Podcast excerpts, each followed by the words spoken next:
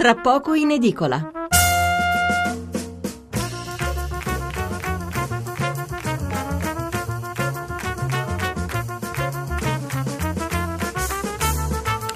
Buonasera da Stefano Mensurati e benvenuti all'ascolto di Tra poco in edicola, la rassegna stampa notturna di Radio 1. 800 05 05 78 il numero verde per le telefonate in diretta, 335 699 29 49 il numero per inviare sms o whatsapp. Sui giornali di giovedì 27 novembre non c'è una notizia dominante. Molti aprono con la politica, quindi ancora con le schermaglie all'interno dei due partiti maggiori, PD da una parte e Forza Italia dall'altra, con l'aggiunta della notizia dell'incontro fra Renzi e Napolitano. E su questi argomenti si concentrano poi le analisi dei commentatori, temi questi che abbiamo già trattato nei giorni scorsi e che quindi in apertura di trasmissione affronteremo solo con la lettura dei giornali senza ulteriori approfondimenti. La prima parte della nostra rassegna stampa fino a luna quindi sarà invece dedicata alle pensioni. Tante le notizie che meritano un commento. La Commissione Bilancio della Camera innanzitutto sta discutendo del contenimento delle pensioni d'oro e l'accordo finora raggiunto è quello che l'assegno non dovrà superare l'80% dell'ultimo stipendio, il che insomma non è proprio un grande taglio. Chiedo scusa. Di converso c'è una buona notizia per una famiglia del Bangladesh, lo avete sentito anche nel giornale radio, per la moglie e i figli di un carabiniere ucciso a Pisa in aprile, di un cameriere ucciso a Pisa in aprile quando stava uscendo dal ristorante per tornare a casa. L'INAIL l'ha considerato un incidente sul lavoro in itinere, avvenuto cioè quando il lavoratore eh, sta per tornare a casa dal lavoro o da casa va verso il posto di lavoro e quindi eh, ha erogato un vitalizio di 2.000 euro mensili eh, per la famiglia della vittima. La terza notizia che commenteremo con i nostri ospiti riguarda il forte aumento di matrimoni fra italiani in età avanzata con le loro badanti straniere, per far sì che una volta morti eh, le donne possano ottenere la pensione di reversibilità. Un fenomeno così ampio che il legislatore ha deciso di intervenire inventando alcune norme per porre freno a questo andazzo. Dopo l'una eh, presenteremo il nuovo numero di Panorama e quindi parleremo di occupazioni abusive. Incidenti ieri a Milano per lo sgombero di una famiglia rom da una casa occupata, una famiglia che in serata ha rotto i sigilli ed è rientrata nell'appartamento dal quale la, la polizia si era permessa di cacciarla. Infine una bella notizia per il nostro agroalimentare, lo zibibo di Pantelleria è stato promosso patrimonio mondiale dell'UNESCO. È un riconoscimento insolito, eh, come potete ben capire, per un prodotto agroalimentare e noi parleremo di questa eccellenza con un enologo che sta facendo proprio conoscere il passito di Pantelleria negli Stati Uniti. Prima di parlare di pensioni partiamo però, come detto, coi titoli e coi commenti legati alla politica. Eh, il giorno, Fitto attacca Berlusconi, battaglia su Salvini candidato premier e patto del Nazareno, il cavaliere abbozza, eh, il cavaliere abbozza Quirinale, ribelli PD contro Renzi, Guazzaloca, Emilia Sinistra Fantasma. C'è un articolo di fondo firmato da De Robertis, percorso minato, questo è il titolo. Che la situazione nelle ultime settimane sia cambiata lo dimostra un fatto. Qualche tempo fa Renzi poteva permettersi di dire ogni volta che Rosy Bindi apre bocca guadagno voti. Ieri invece, non appena ha letto un'intervista di fuoco in cui la passionaria democratica minacciava la scissione dal PD, il Premier è salito al Quirinale. Il voto di domenica ha lasciato il segno e la battuta sull'astensione come ininfluente era troppo sbrigativa per essere vera, anche per uno come Renzi, che sa essere siribaldo con tendenza al mare, maldeggiamento spinto, ma a fiuto e intelligenza politica raffinata. Il Premier ha così compreso che il vento potrebbe cambiare il terreno sotto i suoi piedi, farsi sdruccioloso, anzi è già sdruccioloso, anche perché deve guardarsi non solo le spalle ma pure i fianchi. Se infatti la nave del PD imbarca acqua, il suo segretario ne viene oggettivamente indebolito, ma se fa acqua anche la zattera Forza Italia, come sta accadendo, per Renzi i problemi sono forse maggiori. I paradossi di questa fase politica disassata eh, a geometria variabile con maggioranza a tema di intese larghe ma mascherate. La Gazzetta del Mezzogiorno, Salvini leader, Fitto si slega, è la Gazzetta del Mezzogiorno, il quotidiano di Bari, e quindi titola, apre proprio con la notizia di Fitto che appunto ha messo i suoi paletti all'interno della riunione del, di Forza Italia. Forza Italia nel caos, l'ex ministro, noi non gregari di nessun Matteo, Berlusconi mai detto che ci guiderà lui. Renzi da Napolitano, subito le riforme, PD spaccato, manovra sarà fiducia, sia al tetto sulle pensioni d'oro, bonus di 1000 euro a 45.000 famiglie povere.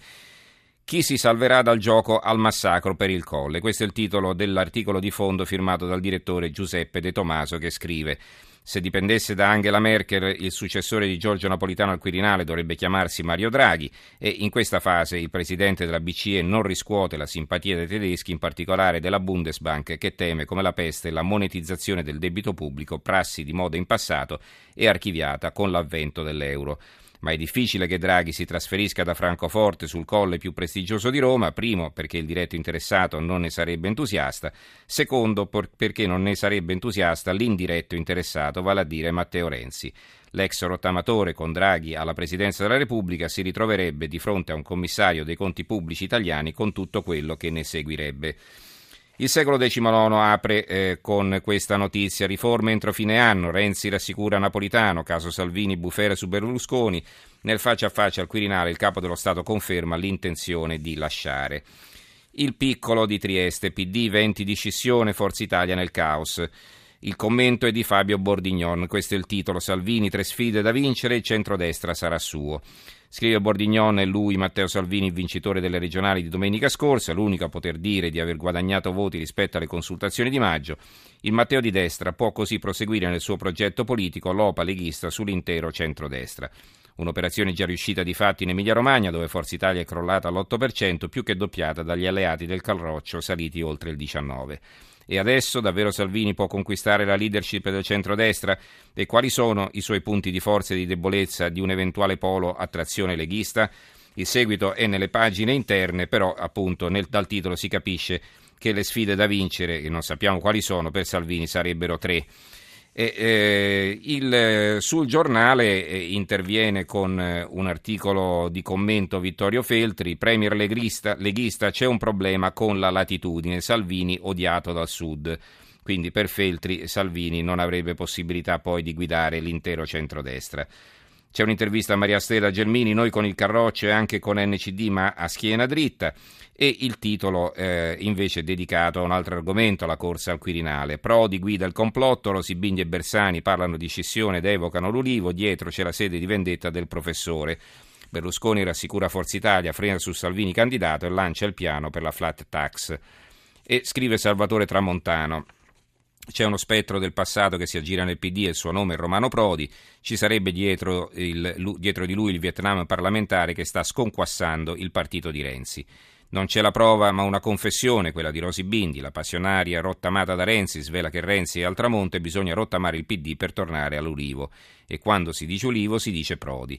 Il professore in tutti questi anni ha covato, sognato e disegnato la vendetta, la ferita per come è stato fatto fuori alle ultime elezioni per il Quirinale ancora gli fa male, ma più orticante è la rottamazione silenziosa che gli ha servito Renzi. Prodi sperava in un parcheggio di prestigio su qualche poltrona internazionale, qualcosa di adatto al suo ego intramontabile. Renzi non l'ha neppure calcolato, è una cosa che l'inventore dell'Ulivo non può perdonare e le prossime dimissioni di Napolitano arrivano al momento giusto per far capire a Renzi che può rottamare tutti, ma non Prodi. Il Premier ha capito quale sia la partita e sta cercando in tutti i modi di far cambiare idea a Napolitano. Anche ieri è salito sul colle per pregarlo di resistere ancora qualche mese. Niente da fare, il Presidente è stanco e non ha più voglia di sacrificarsi per il ragazzo. A questo punto Renzi, a Renzi resta un'unica via di uscita, le elezioni. Il voto per lui è urgente e indispensabile come un decreto legge. Bisogna andare alle urne prima che sul colle possa saldarsi l'alleanza della vendetta rottamati di sinistra, uniti ai grillini per far saltare qualsiasi nome renziano per il Quirinale, con un sottotesto chiarissimo. L'unico candidato possibile sarebbe proprio Romano Prodi. Il guaio per lui è che non controlla il gruppo parlamentare del PD che sul Jobs Act gli ha fatto intravedere la diserzione una truppa di dissidenti molto più ampia in realtà dei 30 che sono usciti allo scoperto, gli ha mandato un chiaro avvertimento. Scordati di approvare l'Italicum, è un cortocircuito senza legge elettorale, non può votare un solo uomo per il colle, senza colle non può andare a votare.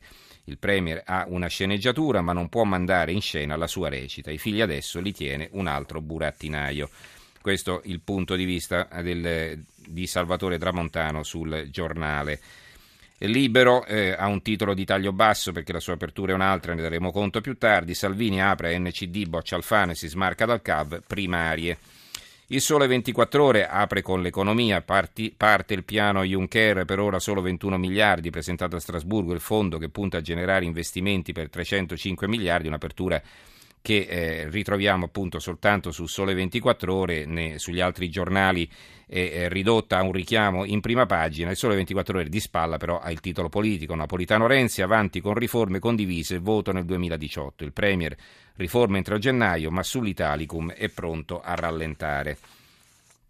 Il fatto quotidiano eh, sulle dispute all'interno dei due partiti ha soltanto un piccolo richiamo di taglio centrale, Fitto, finiamola con i due Matteo e Berlusconi si smentisce, l'europarlamentare attacca e arruola dissidenti mentre l'ex Cav celebra Verdini. L'apertura è un'altra, Jobs Act, la legge di Renzi, l'ha scritta Confindustria, Squinzi e Company si congratulano per la svolta e vedono la ripresa nel 2015, tutto merito delle nuove norme sul lavoro che peraltro sono opera loro. Ecco il documento dell'Associazione degli imprenditori italiani che già a maggio le anticipavano punto per punto. Anche il manifesto ha un titolo eh, piuttosto ridotto, ha un colonnino soltanto in alto. Napolitano dette il ritmo alla legge elettorale, va legata alla riforma, niente Italicum a Natale. L'apertura è dedicata invece ai precari della scuola. Eh, c'è posto per te, i precari della scuola vanno stabilizzati, la sentenza storica della Corte di Giustizia europea che riguarda chi ha lavorato più di 36 mesi con contratti a termine. Tra insegnanti e personale ATA sono almeno 100.000 persone, una platea che si aggiunge alle 148.000 assunzioni annunciate dal governo Renzi. E sulla questione della scuola aprono anche altri due quotidiani. Il Messaggero, scuola, condanna dell'Unione Europea, basta con i precari, vanno subito assunti, e l'avvenire.